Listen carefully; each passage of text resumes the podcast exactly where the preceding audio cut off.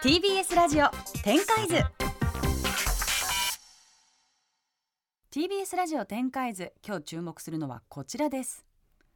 ザ・クリエイティブ・アカデミー。皆さんはこの名前をどこかで見たり聞いたりしたことはありませんか？ビジネスパーソン向けの実践的な講座で単なるデザインやコピーの考え方映像技術などを教えるのではなく発想と実装を組み合わせてビジネスや社会に新しい変化を起こす力を養うんだそうです。今夜は仕掛け人の三浦さんにお話を伺います。ということで今夜は三浦さんが手掛けるザ・クリエイティブ・アカデミーについてということなんですがなんですよ。なんかいいですね。新年度っぽいですね。ありがとうございます。あのね、まあ4月じゃないですか。うん。結構新しいこと始めたいなっていう人多いと思うんですけど、うん。大人の習い事、大人の学びとしてはめちゃくちゃいいんじゃないかなと思ってて、ななんかこう手前味噌ながら、あの今日はちょっと自信を持ってお勧めしたいなと思ってます。へえこれは三浦さんがもうう最初にやるぞドーンということなんですか？そう、あのー今やっぱ大人のリスキリングというか学び直しみたいなことがすごい重要な時代になってるなと思っていて、うん。で結構僕博報堂で最初博報堂って広告代理店に入って、うん。めちゃくちゃいろんなこと学んだんですよ、うん。マーケティングとか、えーコピーの書き方とか、うん。PR のやり方とか、うん。多分宇賀さんも、まあ、テレ朝入っていろいろ最初学ばれたじゃないですか、はい。でそういうこう学びって意外にこう会社ごとで閉じてるんですよ、うんうん。なんか博報堂の学び方、うん。テレ朝の学び方うんうん。TBS の学び方、電通の学び方みたいな。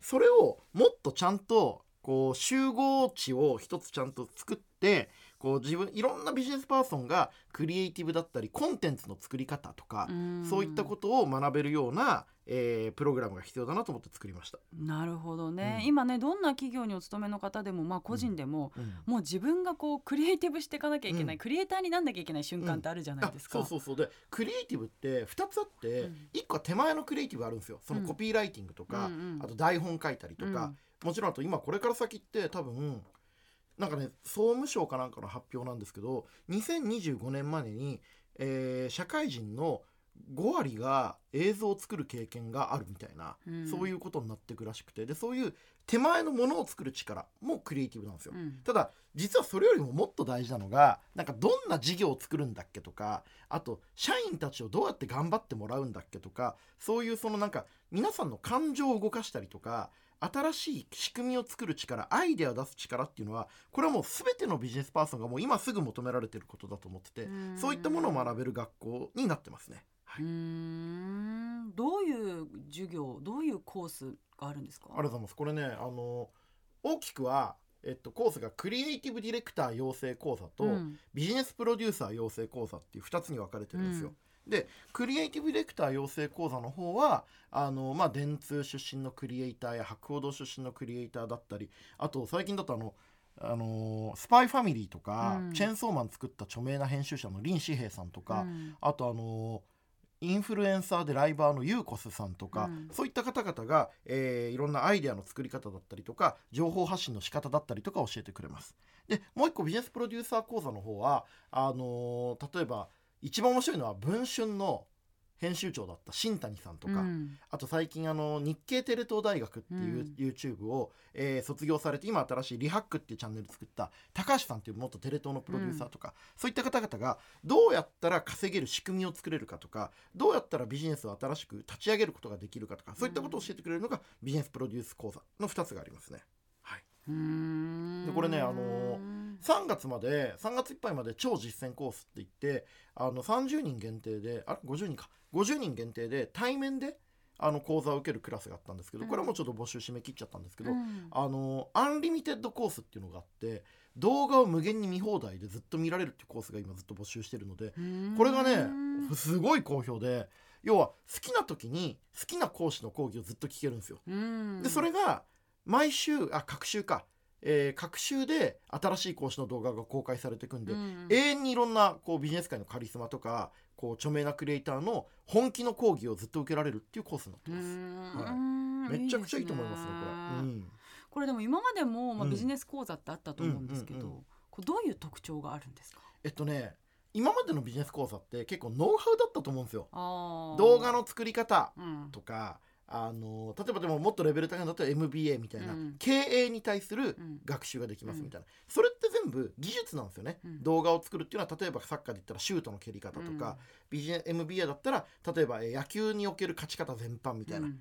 でこれはもうちょっとそのさらに手前のアイデアの出し方とか、うん。企画の作り方とか、うん。ビジネスの仕組みの作り方とかだったりするんで筋トレとか走り方教室とかそういうのに近いかもしれなです。ないるほどね。だからはい。普段それちゃんと筋トレしとくとシュートも打てるよみたいな。そうですそうです。なんか同じ仕事しててもなんかあいつアイデアがすげえ出るのになんで俺だけ出ないんだろうとか、うん。なんか同じような仕事してるはずなのになんか彼がやると面白いものになるなとかなんかあの人がやると自然とこう金が儲かる仕組みになってるなとか、うん。そのあるじゃないですか、うん。その筋肉とかビジネス上の筋肉とかビジネス上の運動神経とかそういったものを学ぶイメージかもしれないですね。うーんなるほど。これどういう人たちが受けてるんですか、これねいろんな方受けてるんですけど大体3分の1ずつくらいで、うん。えっと、広告テレビ、えーうん。メディア業界の方が3分の1うん。で意外にあの経営者とかああのチーフなんとかオフィサーとか結構一般の企業の、えっと、意思決定者クラスうんうん。が大体3分の1くらいであと学生さんも3分の1くらいいますね、へえ、はい、だから本当幅広いんですよ。でもなんか学生時代にそういう話聞けたらすごくいいですよね。いやこれね本当そうでなんか大学の授業ってすっごい面白いんですけど大人になってから改めて聞きたいなって思うと結構あるじゃないですか。そなもう僕だって今大学の時に僕早稲田の文学部だったんですけど、映画から見る飲食の表彰っていう映画の中で食べ物を食べるシーンがどういう風な意味で描かれてるかみたいな授業があって、う、うん、めっちゃ面白そうめっちゃ面白そうでしょ。俺なんでこの授業サボってたんだろうなと思って本当恥ずかしくて、でもこういうあの算数とか数学とか世界史みたいな覚える学びじゃなくて考え方の基礎を作る学びってやっぱ絶対大事で、うん。やっぱ学生のうちに受けておくのはすごくいいことだと思いますし、うんこれねつまんない話しますけど就職に効く。結局ここから卒業した人が電通行ったり博報堂行ったりサイバーエージェント行ったり、うん。あもちろんうちの会社入る人もいるんですけど、うんうんまあなんかそういう意味では学生さんはすごくいいみたいですね。まあだから学生の時点でここに来ようっていう時点で意識高いですもんね。そうなんですよ。あのやっぱり無料ではないので、うん。やっぱりこう自分でちゃんとまあもちろんね親御さんから助けてもらってる人もいると思うんですけどあの自分でこうちゃんとコストを払って学ぼうという人はやっぱり成長速度も速いですね。うーん。なるほど。今まで合計何人ぐらいの人が受講したんですか、今今回で3年間で6期目なんですよ。あもう6期目なんですね、6期目で今1万3000人くらいへえそんなに、受けてますね。はい。ありがたいですね本当。だからでもこうやってアイディアが生み出す力がある人とか、うん。企画を作る力がある人が、うん。こうこの5年間でまあ1万3000人になってあと10年経ったらね2万人3万人とか増えてくるじゃないですか、うんうんそしたらなんかいい社会いい国になるんじゃないかなと思って。なんかそんなところまで夢見てますね僕は。へえ、でもあれですね、うん。こう教える側うん。例えばいろんな講師の方が来てくれるじゃないですか、うんうん。で別にカリスマが来ますよ。そうそう教えることのプロではないわけじゃないですか、うん。そもそもね、でも皆さんどういうふうにこう組み立てていくんですか？いやーいい質問してくれてありがとうございます。これねめっちゃ考えた結果、うん。2つあの組み合わせをしたんですよ。まず1個は講義の後復習をあのチームごとに GO のメンバーがやるんですよ。へ例えばまあえっ、と大体700人から1000人くらい受けるんですけど、うんうん。その中にその Slack グループがあってそこでこう質問講義の後のなんかあの意味が分かりませんでしたとか、うん。あのプロジェクトって実際どういう失敗があったんですかとか、うんうん。あれって私の仕事にどう生かせばいいですか？いろいろ考えるじゃないですか、うんうん。それを毎回チームごとに GO の僕の会社のクリエイターとかプロデューサーがメンターになって個別に質問に答えたりなんか自分の事業に生かしたらどういいかっていうのをちゃんと丁寧に答えるっていう仕組みを作ってます。なるほどね。でももう一個はさっきも言ったんですけどチーム制になってるんであのお互いの力でこう解説し合ったり学び合ったりとかあとその最後チームでプレゼン大会するんですけど、うん。そのチーム同士でこう学び合ったりこう競い合ったりするのが結果的に成長につながってる。そんな感じがしますね。なるほどね、はい面白い。なんかこう、ねいいと思いますね。それこそ大学の授業とかって聞いててなんじゃそりゃって思ってもそのまま流れてっちゃうんだけどそうそうそうそう。なんかわざわざ手挙げて分かりませんとか言わないじそれゃないですか。もないんですよ。でこれ多分宇賀さんとかもよく人前で話したりするじゃないですか、うん。講演とか。あれ質問ある人って言っても誰も手挙げないのに終わった後列をなして「いやいやさっき質問ある人って言ったじゃん」みたいな。あるじゃないですか。うんうん。で終わっなんか講義中にみんなで注目されて質問するのはちょっとやりにくいけど、うん。でも終わった後補足してほしいんですよねっていうのが人の心理だと思うんで、うん。うん。うんそれに対してちゃんと答える仕組みを作りたいなと思ってましたね。それはいいですね、うん。面白でもなんか本当にねあのビジネスをするって面白いことだしクリエイティブなことなんですよ。なんかそれを誰かに言われたこととかお金を稼ぐために仕方なくやることみたいな思いがやっぱりまだ日本社会にはあると思っていてビジネスって別にその広告とかテレビとかゲームとかだけじゃなくてどんなビジネスもクリエイティブな新しいことを考える取り組みなんだよってことがなんかこうこういうアカデミーを通じて気づいてもらえるともっといいのかなとか思ってますね。本当そうですよね、うんなんか私なんか多分趣味はって聞かれるんですけど多うん。分仕事全部趣味ですもん、うん。好きなことしかやってないし、うん。すごく楽しくやらせていただいてるし、うん。なんかこう大学卒業する時って、うん。もう人生の夏休みが終わったぐらいに思ってたけどいや大人になってからの方が夏休み自由に作れるし、うん。長いしうん。楽しいよっていうのはね、うん。言ってあげたいですよね。そうですね。なんか終わらないゲームやってると思うんですからね。うんでまあ今の話も多分宇賀さんはそのテレビ局でアナウンサーだからって思う人もいるかもしれないんですけど、うん。でも逆にそういう仕事でもつまんないところってたくさんあって渡された原稿を読むとか、なんかこう言われた通りにやんなきゃいけないとかでもその一個一個にも工夫する要素があったりとか、うん。そういうのも楽しめるっていうのが、まあ、まさにね宇賀さんの本の「自由が旅」にも書いてあったんですけどいろんな自分の仕事の局面とかを気持ちの持ち方で楽しむことってできるから。うんうんうん。そういうことなんか日常とか仕事との取り組み方が変わるのが一番大事な気がしますね。うん本当そうですね、そうか。なんかこうあれですね大人になってからの方が勉強したいって思うことがや多いからめっちゃあるめっちゃありますよ。こういうの待ってましたみたいな方もいそうですね。そうそうでも結構本当にあの20代の学生さんだけかとか若手の社会人の方かと思いきや本当に結構大きい会社の偉い人とかえこの人はあの人じゃんみたいな人が受講生にいたりするんで、うんこう面白いなと思いますし。もし宇賀さんとか後であの講師のリストも送るんで興味ある人いたらぜひ遊びに来てください。あーありがとうございます。文春の新谷編集長の授業とか面白いと思いますよ。確かに。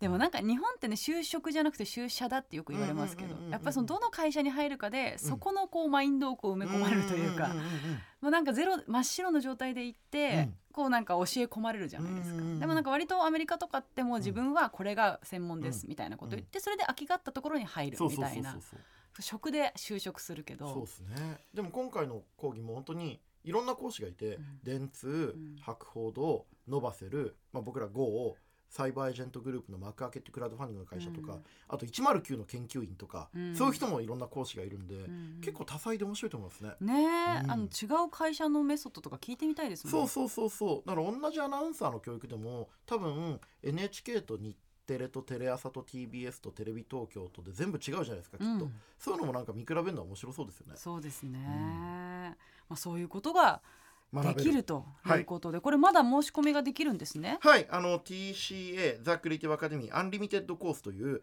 さっき言った動画見放題の好きな時に学べるコースがですねあのやっておりますのでぜひチャレンジしてみてほしいです。うーんこれどういう人におすすめですか？えっとね一番シンプルにあのおすすめしたい人は2パターンがあって、うん1個は、えー今の仕事をもう変えたい例えば広告テレビゲームスタートアップそういった会社にもうキャリア転職しちゃいたい。うんうん。そのための学びをしたいっていう人はもうすごいシンプルにこっからあの羽ばたいた人たくさんいるんで、うん。チャレンジしてみたらいいかなと思ってます。うん。でもう一個はこれねあんまり言ってないんですけどすっごいシンプルに言うとあの初めてマネージャーとか部長になった人あー上に立つみたいな。そう。その人たちにこそ実はクリエイティブの力すごい大事でなんでかっていうと仕事は楽しいものだって感じる力でもあるので自分が仕事楽しいってマネージャーが思ったら部下の人たちも仕事楽しいなって思ってくれると思うので、うん。なんであのマネージャーになったんだけどどうしたらいいか分かんない人とかは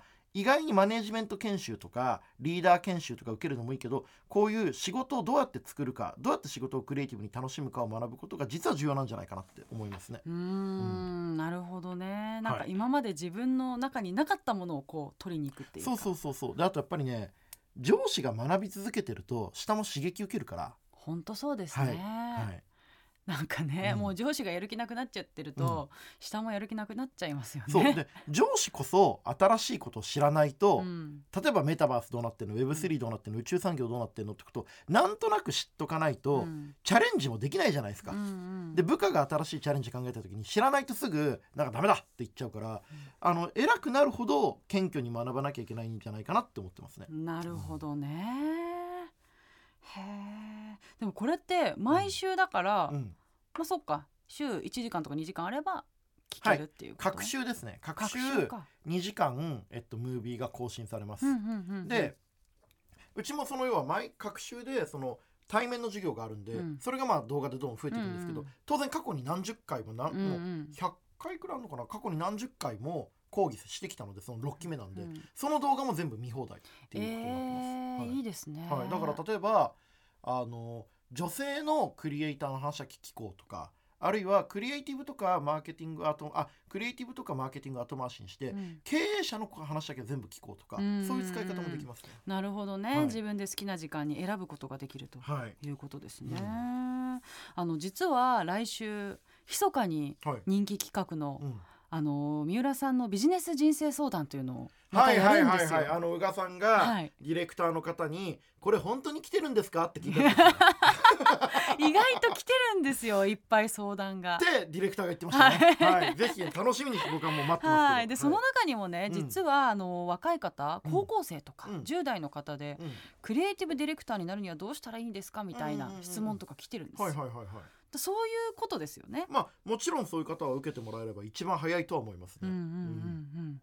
いやもしあのね新しい春がやってきましたので何かこう新しいことしたいなみたいなタイミングでもあるので興味のある方はぜひ見てみてくだいさい。やあのね本当にあのザ・クリエイティブ・アカデミーって、まあ、く日本で最もそのクリエイティブな体質を学べる唯一の学校みたいな言い方してますけど、うん一番簡単に言っちゃうとめっちゃ一番楽しいビジネスを学べる場所だと思います。そこは自信あります。なんでかっていうとみんな話が超面白いから。へえ。みんなねなんかテレビ局とかその日テレやめた橋本さんとか、うん。まあ、テレ東の高橋さんとか、あとはその、まあ、僕も含めてみんな異業種のクリエイターが出てくるからクリエイターって負けず嫌いじゃないですか、うん。だから全員すげえ本気で自分が一番面白い授業してやろうってくるんですよ それはいいですそうね。俺も超気が抜けないし、うん。これこうやって一生懸命話してますけど、うん。自分が講義の直前になると憂鬱になるんですよ。うん、うそれはねあれ？三浦さんが一番つまんなかったって思われたくないもん本ね。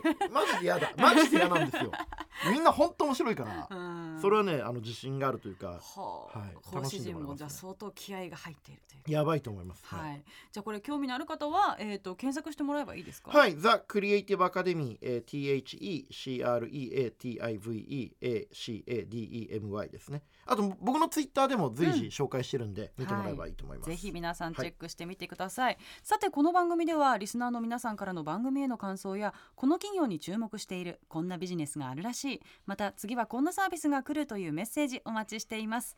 宛先はすべて小文字で転換アットマーク tbs.co.jp tenkai アットマーク tbs.co.jp です。またツイッターでも番組の情報を発信しています。ハッシュタグ展開図この展開図はカタカナでお願いします。ポッドキャストでのアーカイブ配信もありますので TBS ラジオの公式ホームページからぜひ聞いてみてください。ということで今週はザ・クリエイティブ・アカデミーに注目しました。三浦さんありがとうございました。ありがとうございました。ぜひお楽しみに。新たなビジネスの展開図に注目。TBS ラジオ展開図。ボンジュール。三輪明宏ですポッドキャスト番組三輪明宏のバラ色の人生。配信は毎週日曜日と水曜日です。忘れないでね。忘れないでね。でんでん。